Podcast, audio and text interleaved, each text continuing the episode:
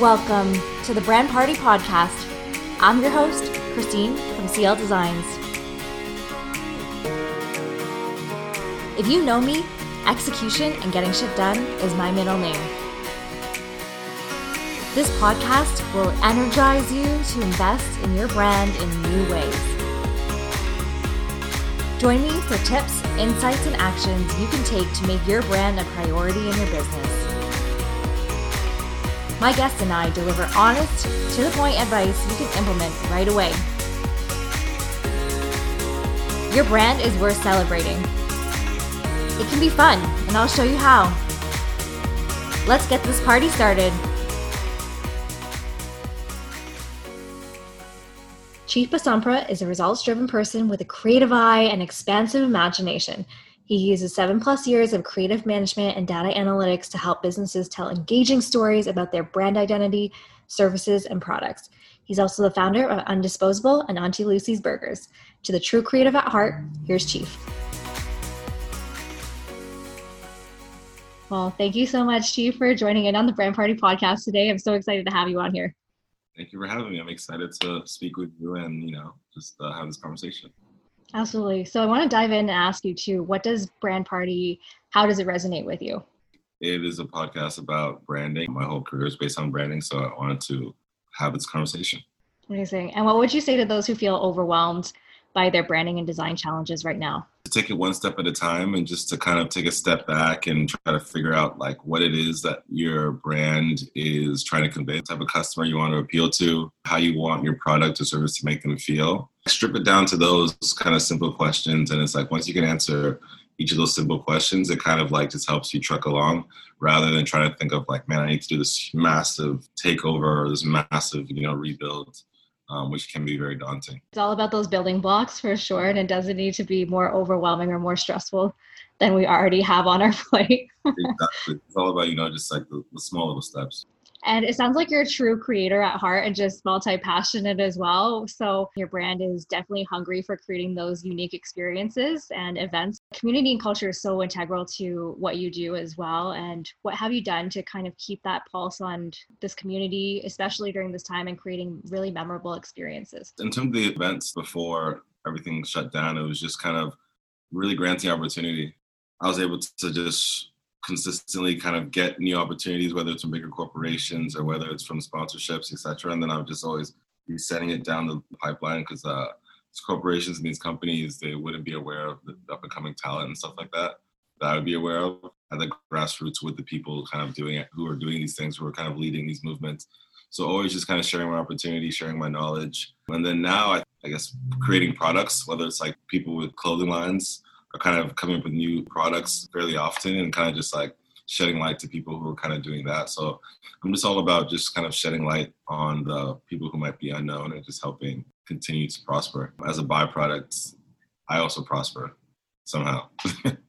yeah, your success is my success is definitely a good mentality to go into and just yeah. that genuine support is so refreshing and understanding that you know you're not like dimming people's light in a sense because you're elevating other people's journeys and what they have to offer too so it's such a beautiful thing understanding that a brand evolves with you because kind of going through like people's overwhelming feeling of having to do it all at once yeah. is definitely real. So with like so many big companies even out there like Pepsi or Airbnb and everything like that going through rebrands too, like understanding that that iteration process is definitely part of it and an essential part of the process and not like a deviation from it. But at undisposable in particular like you mentioned that standard of perfection comes with the deep understanding that it means to learn from your mistakes. Yeah. So through those trial and tribulations like as you look at your brand identity especially and that it's kind of second nature to you almost like when you're going through those what are you reflecting on? What are you letting go of? And how can we kind of really hone in on that clarity for ourselves? Yeah i feel like as a as a company we started as like an underground party company and then we kind of grew into like a more of a branded events and kind of try to be a boutique. So yeah you know you take a few steps back to take some forward but it's like once you learn you kind of don't do that again and then you just try to keep growing. And I find that like with each bigger project that we took on, we made more mistakes, but also learned from them quickly and we're able to kind of just keep the whole ship intact. It is taking on more than you can handle, but at the same time knowing that you are prepared for it. Yeah, and it sounds like you have a good support team around you too to definitely help navigate those risks in a sense as well, um, which is super helpful because it can feel even more overwhelming when you're doing it alone. If you're the one running the company, it's like you have to be the leader, but you also have to empower the people around you to really be their best selves. I kind of grew into this because we did a project with SoundCloud maybe last December, and it was for the SoundCloud Creator Forum It was like a four day program. We took over the old Chanel at Queen and Ossington. That was a scenario where at the time was the biggest project I had done. And what I did was I had a few different people involved. My approach was you're an expert in what you do, and I'm an expert in what I do. So this is a general plan. I'm gonna let you do your thing. I'm gonna like kind of oversee you, but not micromanage you. And when we get to a point where like I need to check in, we'll do these check-ins, but like we're all just kind of doing what we need to do. And at the end, it's gonna be formulated. And I rolled the dice on some people, and everyone, you know, kind of came through it, went off without a hitch. But there were points in the week leading up to it when I was just like, wow, like I'm really rolling the dice on these people, you know? And uh, I was like, yeah, if somebody drops the ball, like we're screwed. but everyone, everyone did their thing. And it's like, at the end of the day, I was like, you know what? This worked because I entrusted the right people because mm-hmm. I knew that they could handle it, you know? So it wasn't, nothing was by mistake. Um, but after that, I was like, you know, it's a good approach. Just like you don't try to do too much, and everyone just does their part, and you just create Voltron. Yeah, amazing. Trust the people, trust the process. Yeah. Uh, it's definitely key. And so celebration is definitely a key pillar too here at the Brand Party podcast. And I love that you dove right in amidst like the pandemic and to celebrate your culture as well and opened up Auntie Lucy's also teamed up with top Chef Canada semifinalist Adrian Forte. So, what inspired you to actually go in to explore this new business venture? Personally, just from a consumer standpoint, I was just into food. I also really love burgers. Alouette or going to like, you know, Harry's Charcoal, like all these places. One day, all I wanted was to have another postal burger on an Uber Eats menu and then just kind of send people there to order it. And that's really all I wanted. I just wanted it as like a as like promotional play. And I reached out to a burger shop that I liked at the time because I noticed they were following the account. And I was like, oh, like, do you guys want to collab? And they were into it. And then we ended up doing a four day pop up in Ossington. And that's where I first came up with uh, the name, the, the branding, like the whole everything. I guess the, the intellectual property of Auntie Lucy's. It was a success. We were selling out all these things. From like a back end standpoint, it wasn't as good as it, as it should have been. That was the first time when I was like, this could work. Like people liked it. You know, we just got to figure out more on the back end how to make it work as a business. But from a consumer standpoint, people liked it. At that point in time, during the four day pop up, we didn't have any kind of uh, Ghanaian inclusion or you know other stuff. It was just kind of more like Auntie Lucy's Burger. It's called Auntie Lucy's Burger Shop at the time. It was inspired by In and Out. So our colors were red, yellow, white, just kind of like very West Coast in the midst of winter. uh, the pandemic was kind of coming. I was consulting for another company uh, called Grailed in New York. Came back to Toronto because you know we had to kind of all come back I was like, huh, what are we gonna do? Because the events were slowing down, obviously, and my I was still consulting um, from afar. Like, you know, what else are we gonna do?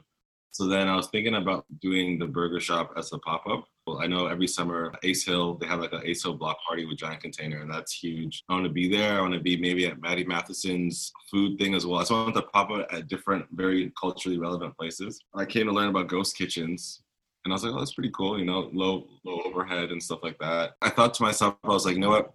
I could make this brand pop if it was on a delivery app. I was like, I can just get people to know about the brand and then order it if they see it. So that was my strategy. And then we came to also do, I guess, curbside pickup. I was planning it for about two months prior, and the June 3rd date was already set to be the date once I found the location. This is before COVID was really hitting. This is before like Black Lives Matter, everything, George Floyd. As we were getting closer to the date, things were just getting more and more tumultuous and just crazy in the world. I was like, man, this is kind of nuts. Like, are we still going to like drop this? Because I had invested a decent amount of money and time and stuff like that. And I didn't want it to come across as like opportunistic. Mm-hmm. It wasn't with uh, you know, some the people around me, I kind of consulted with what they thought, and we kind of had like a PSA that basically stated that like, oh, we've been planning this for a few months.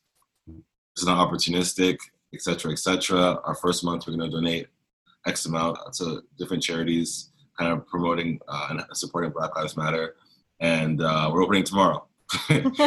we opened tomorrow, the next day, and it was nuts. Like we just got like waves of organic support. Like hundreds of people were resharing this and that. It was just like a whirlwind. First two days, we didn't have um, printers. for like we had the tablets because uh, Uber Eats and stuff. Like we were in the kitchen with the cooks, just kind of like reading the orders, and they were making it, and they had just learned the menu, and it was like insane. The Friday of that week, because we opened on a Wednesday, so we got our printers and like things started to kind of like tighten up a bit, and then like, and then I think maybe a week later, we were kind of had a better swing. And Amazing, because I feel like a lot of people bypass that market research phase as well and they just think that oh okay i'm gonna like put a my brand out there on instagram and then people are gonna flock to me you know? Yeah. But obviously it doesn't work like that necessarily I think transparency is extremely key, especially during these times too. That if you're just real with people, that this is something that's going to resonate. And not only did you have that charitable piece, but like just being straight up with like your intentions of wanting to open the business in the first place, I think is something that people can just really, you know, admire and support at the end of the day. Yeah, I'm just I'm just really grateful because I couldn't like stand anywhere and try to act as if I'm some sort of marketing genius or like I knew that this was the perfect timing, and it just it just kind of we just rolled the dice, and it was luckily a great product. People still like the product. It was great because I feel like I was just being true to myself, and in, in especially in terms of um, the Ghanaian aspect, naming it after my grandma, and like kind of like highlight places in Ghana. I never would have thought like how much it would resonate with people, like the Ghanaian community in Toronto, and all these various things that came to happen afterwards. And so I followed your journey since like you were at your King Street location too, and then now at the Annex Hotel in Toronto. So the way that your team has pivoted along the way is just absolutely incredible. And just like the resilience that you guys bring to the table, no pun intended, but just if you're open to sharing that experience, like what was it like and what was going through your mind as you had to like really shift quite quickly? Um, and like how did you find a solution that was the best fit for you at that time? Yeah, it was crazy times the month of June was a whirlwind for sure, and early July. It great. It was like, you know, we started this thing, then it kind of took off. When I reflect on it, where it kind of went array was the location we had rented from. I guess the guy had a reputation prior of just kind of not being the best guy to deal with, um, which I found out later. I think what kind of caused issue was he never presented us with paperwork. He kind of verbalized some agreement. Then I got my lawyer to kind of put on paper then he's like, uh, then he didn't really want to sign it. And, on, like normally in those situations, you kind of ask someone like, oh, like, what do you want to amend? Like, what do you want to change? And then we kind of find it, and then we sign the paperwork. And then he's just like, send me this amount of money, which was lower than the initial ask. And okay. I, was, I was like, whatever. And the initial ask was also like fairly low at the time, but it was within the range of like industry standards at the time because at the time it seemed fair, yeah. And it's like it's just peak COVID, no one's really going outside, so we kind of just off to the races. And then he was there as well, working on his business, which I think is another factor that kind of made things weird. Just him being there daily and just seeing our business and just seeing our business grow within his business, business not making money off our business, inevitably fuels some sort of like animosity, I guess. Especially mm-hmm. the people around him are kind of just like, you know, asking him questions, poking around, kind of like, what's up? I'm seeing this all over the news, but like, how are you benefiting, you know? Story short, we get to a point where I'm like, yo, so I want to stay here for the next month. And mm-hmm. he's like, okay, cool, yeah, let's do it. And I'm like, so like, how much? Like, what, what are we gonna do? Basically, ends up times tenning the initial rate, which was just kind of weird to me. And I was, I asked realtors, I asked kind of other industry people who had locations, like, oh, is this fair? And they're like, oh no, that's way too much for just a kitchen. You know, like my whole establishment costs what he's asking per month. So then I tried to meet him halfway and also offered like marketing from our company as well to kind of help supplement his, because he owned a brewery, help supplement his beer and help trying to help him sell more beer and stuff like that. And um, he just kind of didn't want to, you know, find a middle ground, which was fine. Like that was what I said too. I was like, we never had to make a deal. I was like, we can't find middle ground. It's okay. It's all good. We're gonna move somewhere else. And he's like, okay, no problem. I wish you guys the best. I don't want to like cut your legs off, so I'll give you guys. I think he told us to give us a week to transition because we at the time didn't really know we were where we were going to go. We were potentially going to go across the street, but after viewing the location, it wasn't the most ideal. And we didn't want to have a stop and service. So I was kind of like, hmm, I don't know what I'm going to do, but I guess I'm just going to leave here, you know? So then on the Sunday, I go to speak to him. We try to make an agreement again. We couldn't. I was like, it's all good. On the Monday, talk again. He's like, you know, it's all good, blah, blah, blah. I was like, cool. Buy some of his beer. I'm like, I'll see you tomorrow. Tomorrow's Tuesday. I get a text in the morning being like, okay, after tomorrow, Wednesday, you have you guys have to leave. And I was like, what happened to like a week? And he's just like, nah, like, nah, just basically just get out. And then that's when we made that IG post. We didn't even mention his business. We kind of just said, landlord, this times, just to lay the facts on the table and just to let our fans know why we had to move or why we might have to stop service. And that was the scenario where I didn't expect that to go as crazy as it did. We got like 4,000 shares and it was like this whole whirlwind, which just kind of went insane. Then he kind of rebutted and tried to make all these accusations and it was nuts. Uh, so then amidst all that, we had to stop obviously on the Wednesday. I get a call from him. He like banned me from the location. People don't even know this, but I was like banned from going to the establishment on our last day. So I couldn't even go to the establishment on our last day. So our managers had to like basically hold it down. And then I had lined up uh, meetings with different realtors, had like five viewings that day. Um, so after viewing different places and talking to them, I ended up just settling with them. I think being from the DIY event space, so used to running gun and like problem solving on the go, and just so used to like people trying to cause problems and just I'm just used to problems, you know. So this scenario, as daunting as it was, was just like another problem that just had to get solved. Yeah, and I think that's why a lot of people go into business too, and just like as creatives with you know tinkering minds all the time, it's just nice to be able to obviously have some ease in what you do, but also this is kind of the part of the process that you understand that it comes with the territory and that you know, it keeps things interesting as well, for sure, for better or for worse. Yeah, and it's interesting too because I've done a lot of just stuff like in a niche, like in a community. So this is the first time where like one of my projects was hitting the masses. That's when I was like, oh, whoa, this is like really kind of nuts. And I had to really take the time to actually think about what I was saying and the messaging that we were putting out into the world.